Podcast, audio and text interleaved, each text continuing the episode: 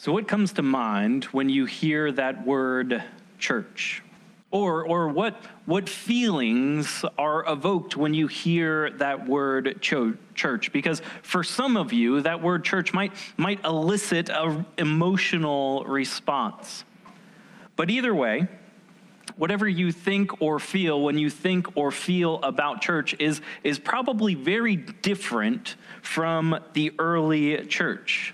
Because since the beginning of the church, the church has always been a movement. There were no pews to sit in. There were no Bibles, no offering plates, no bands or choirs or banners or steeples or buildings or staff. From the very beginning, the church has been a movement, and a movement that was launched from an event in history. That event being the death of Jesus. And then three days later, when he rose from the dead. See, it was the resurrection of Jesus that galvanized these early followers of Jesus to do something, to create a movement that is called the church. And what does a movement do but move? And by the grace of God, may the church continue to move today. And so today I'm going to take you to a story in the book of Acts that was a catalyst for this Jesus movement. But before we get to that, I, I need to help us locate ourselves uh, within the greater story of Scripture. You see, after Jesus rose from, rose from the dead, he spent some time with his disciples, talking to them. And before he left them, he gave them some very important, very specific instructions. He says this in Acts chapter 1, verse 8. Jesus said, Rather, you will receive power when the Holy Spirit has come upon you, and you will be my witnesses in Jerusalem, in all Judea and Samaria, and to the end of the earth. You will be my witnesses, Jesus says. And that word witness in the original Greek language is marturos. It could be transliterated into martyr, the English word that we have. A witness is a martyr. A martyr is someone who suffers because they advocate, renounce, reject, refuse. That's the kind of witnessing that Jesus is speaking of. It's not just witnessing through our words, though that is very important. Being a witness, being a martyr, means that it will cost us something, that it is a full bodily act. That's the kind of witnessing that Jesus calls his first disciples to, what Jesus calls us to today. And so, what did these followers of Jesus do after he gave them these instructions to be his witnesses? Well, it says this in Acts chapter 2. When Pentecost day arrived, they were all together in one place. They were doing the exact opposite of witnessing. They, they weren't witnessing, they were, they were hiding, they were sheltering in place in the upper room. But then look what happens. Suddenly, a sound from heaven, like the howling of a fierce wind, filled the entire house where they were sitting. They saw what seemed to be individual flames of fire alighting on each one of them. They were all filled with the Holy Spirit and began to speak in other languages as the Spirit enabled them to speak. There were pious Jews from every nation under heaven living in Jerusalem. When they heard the sound, a crowd gathered. They were mystified because everyone heard them speaking in their native languages. They were surprised and amazed, saying, Look, aren't all the people who are speaking Galileans? Every one of them. How then can each of us hear them speaking in our native language? Parthians, Medes, and Elamites, as well as residents of Mesopotamia, Judea, and Cappadocia, Pontus, and Asia, Phrygia and Pamphylia, Egypt, and the regions of Libya, bordering Cyrene, and visitors from Rome, both Jews and converts to Judaism Cretans and Arabs, we hear them declaring the mighty works of God in our own languages. They were all surprised and bewildered. Some asked each other, What does this mean? Others jeered at them, saying, They're full of new wine. Peter stood with the other eleven apostles. He raised his voice and declared, Judeans and everyone living in Jerusalem, know this. Listen carefully to my words. These people aren't drunk, as you suspect. After all, it's only nine o'clock in the morning. Rather, this is what was spoken through the prophet Joel. In the last days, God says, I will pour out my spirit on all people.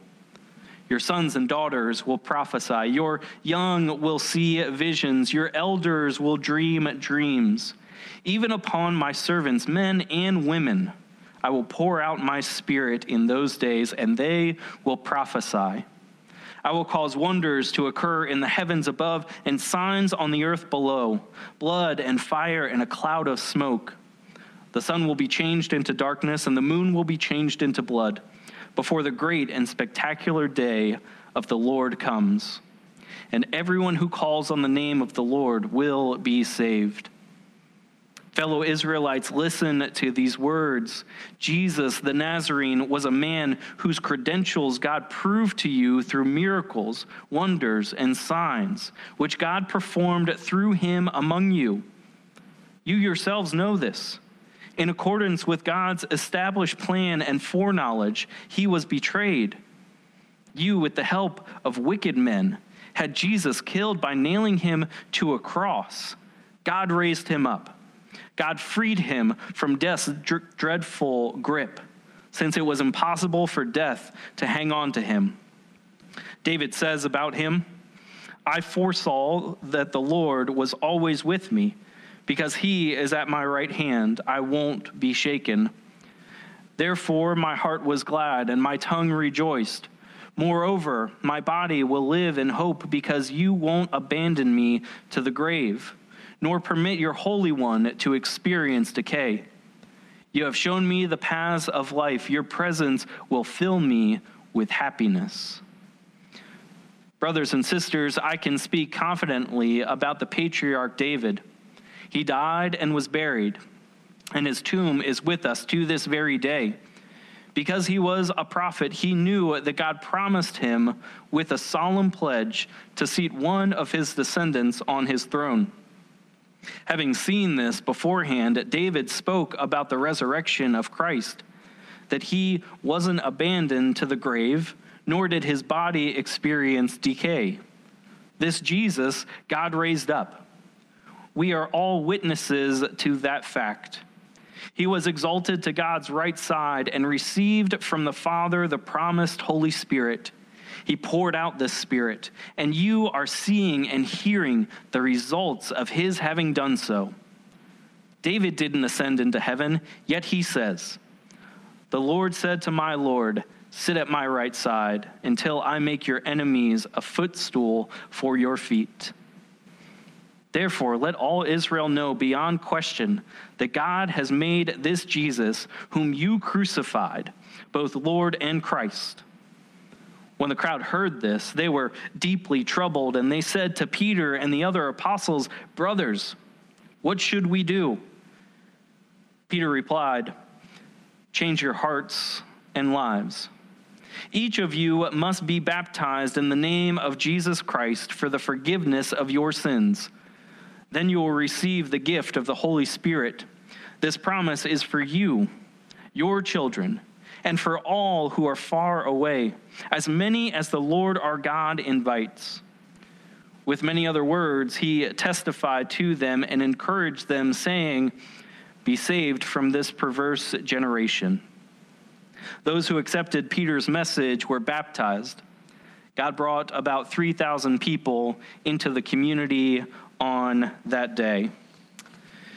May we come to know God better through the reading, hearing, and understanding of Scripture. Amen. And so, what exactly happened on this day, this first Pentecost day? And why is it so important in the story of Scripture? Because it, it can be a little confusing. I, I know that that was a lot to take in there. I mean, in fact, even some people who were there in the crowds, they didn't get it. They thought that these early disciples were, were drunk. But essentially, this was God's movement to recreate and reorder the world, to turn it back from chaos into beauty. You see, the Holy Spirit that, that filled that room that the disciples were hiding in. It, it says that it was like the howling of a fierce wind. And that word wind in the original Greek could also be translated as spirit or as breath. And so, what we see happening on this first day of Pentecost is the exact same thing that happened on the first day of creation. That in the beginning of the story of Scripture, it begins with, with God's wind, God's spirit, God's breath hovering over the dark and formless, chaotic void that we now know as our world. God's breath swept over the chaos, and creation began to become ordered. That before there was heavens and earth, before there were animals to roam the land, before trees shot up from the ground, there was God's breath, active and moving like a fierce howling wind throughout the world. And then came humans.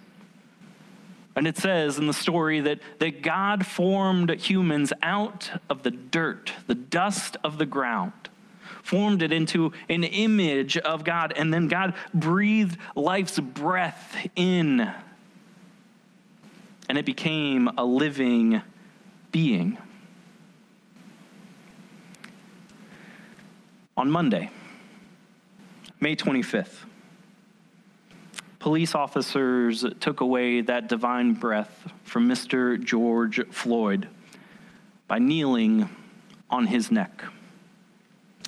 The neck in the Old Testament understanding of anatomy is where the place where the soul of a person resides. And so when we heard Mr. George Floyd cry out, I can't breathe, your knee is on my neck it's also a way of saying, I can't breathe. Your knee is on my soul.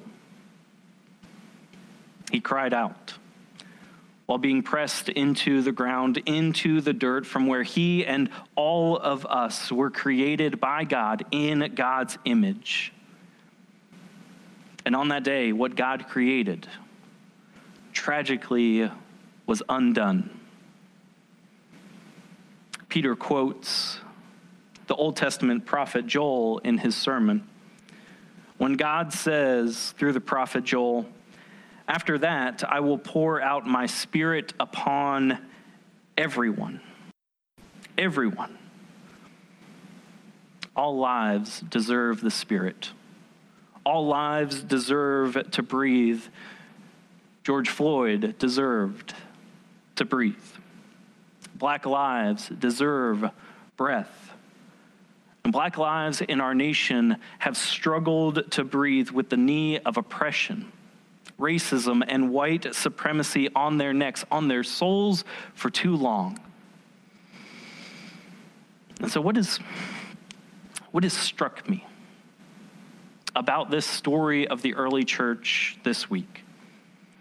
What has struck me about the story of the early church mobilized by the empowering breath of God is that we are all bound together by the same Spirit. It says that, that when the Holy Spirit filled these early followers of Jesus, that they were then able to speak in different languages that they had never learned before. And through that, the Holy Spirit joined people together who otherwise would not have been joined together. It was a holy joining by an act of God. From day one, from day one, the church, the movement of God has been multiracial, multi ethnic, multilingual. And what bound them together was the Spirit, the very breath of God. And as Paul, a, a, later follower of Jesus, said to one of these new Jesus movement communities, he said, When one member of the body hurts, we all hurt. Friends, our black siblings are hurting right now. Hurting from systematic racism in our unequitable society. And if we truly are all bound together by the same Spirit, then the liberation of all of us depends upon one another. Church, we need Pentecost. We need the breath of God today. We need God's creative and life giving breath to be blown throughout our world anew, to be blown throughout our homes and our neighborhoods and our communities, to be blown throughout our schools and our workplaces and our governments and our courthouses. We need God's breath to fill every square inch of this world. And when that happens, when that happens, we will speak a new language, a language that is our mother tongue, but we have lost it ever since we left the Garden of Eden. It's a language of justice, a, a language of freedom and equity.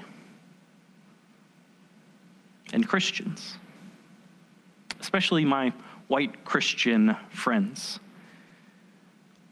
we need to learn this language if we have not done so already. And I'll be the first to confess that I am not fluent in the language of justice and freedom. It is a language that I have not had to use in my privileged position. I still misspeak. I'm still trying to learn it. But we have to speak up. Because to be a follower of Jesus, to be Jesus' witnesses throughout the world, demands more than just feeling bad when we see injustice.